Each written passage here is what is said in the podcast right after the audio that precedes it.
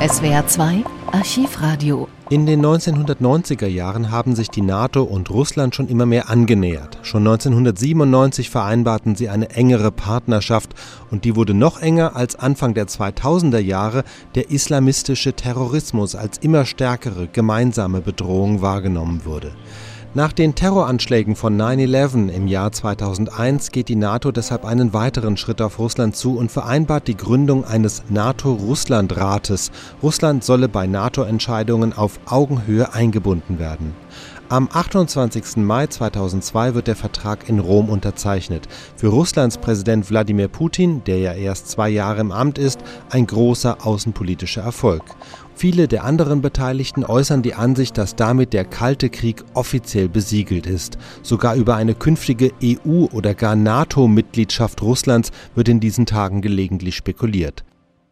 An Pathos mangelte es heute keinem der Staats- und Regierungschefs auf dem Luftwaffenstützpunkt Pratica di Mare, 20 Kilometer außerhalb Roms.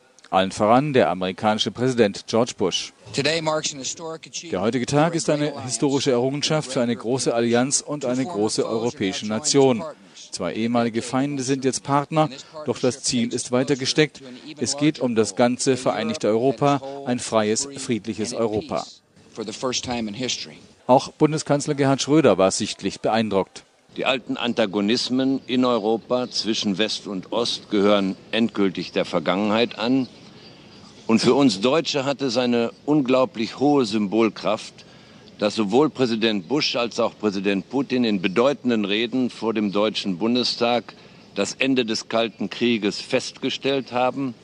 Und mit der Erklärung von Rom wird das feierlich besiegelt. Die feierliche Unterzeichnung der Erklärung von Rom, mit der eine gleichberechtigte Partnerschaft Russlands mit der NATO besiegelt werden sollte, geriet über weite Strecken zu einer Zusammenschau von Zukunftsentwürfen, die weit in das nächste Jahrhundert hineinreichten.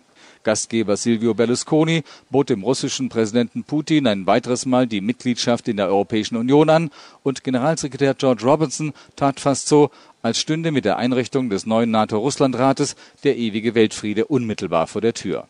Nur ganz zum Schluss seiner zahlreichen Reden und Interviews, von denen er sich gelegentlich selbst ganz ergriffen zeigte, ließ Robertson durchblicken, dass die Unterzeichnung der Erklärung von Rom die eine Sache ist und die Umsetzung der neuen Partnerschaft mit Russland eine ganz andere.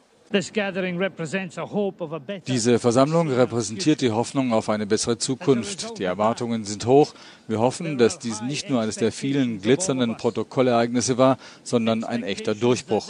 Wir hoffen, dass der neue NATO-Russland-Rat nicht nur tagt, nicht nur berät, sondern entschlossen handelt. Zurückhaltender gab sich der russische Präsident Putin. Er hat sein Ziel erreicht. Russland verhandelt nunmehr in gleicher Augenhöhe mit den NATO-Staaten und sitzt nicht mehr am Katzentisch im Brüsseler Hauptquartier. Die Bedeutung dieses Treffens kann gar nicht hoch genug eingeschätzt werden. Mit der Deklaration besiegeln Russland und die Staatschefs der Mitgliedsländer der NATO eine neue Qualität der Zusammenarbeit, die sich jedoch in der Realität beweisen muss. Doch der erste Schritt dazu ist getan.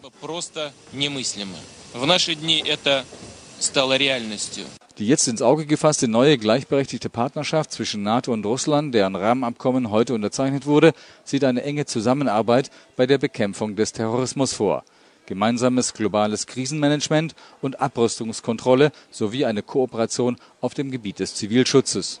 Ängste, dass Europa zwischen Amerika und Russland das Nachsehen haben könnte, versuchte Bundeskanzler Gerhard Schröder zu zerstreuen. Im Übrigen gibt es auch da deshalb keine Ängste, weil Russland ganz genau weiß, dass es neben seiner Partnerschaft zu Amerika eine enge Bindung an Europa braucht und will. Das erklärte Politik von Wladimir Putin und insofern habe ich solche Ängste nicht. Wie weit die NATO und Russland gemeinsam kommen, muss sich in der Praxis aber erst noch erweisen.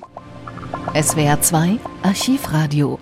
Viele weitere historische Tonaufnahmen gibt es, thematisch sortiert, unter archivradio.de.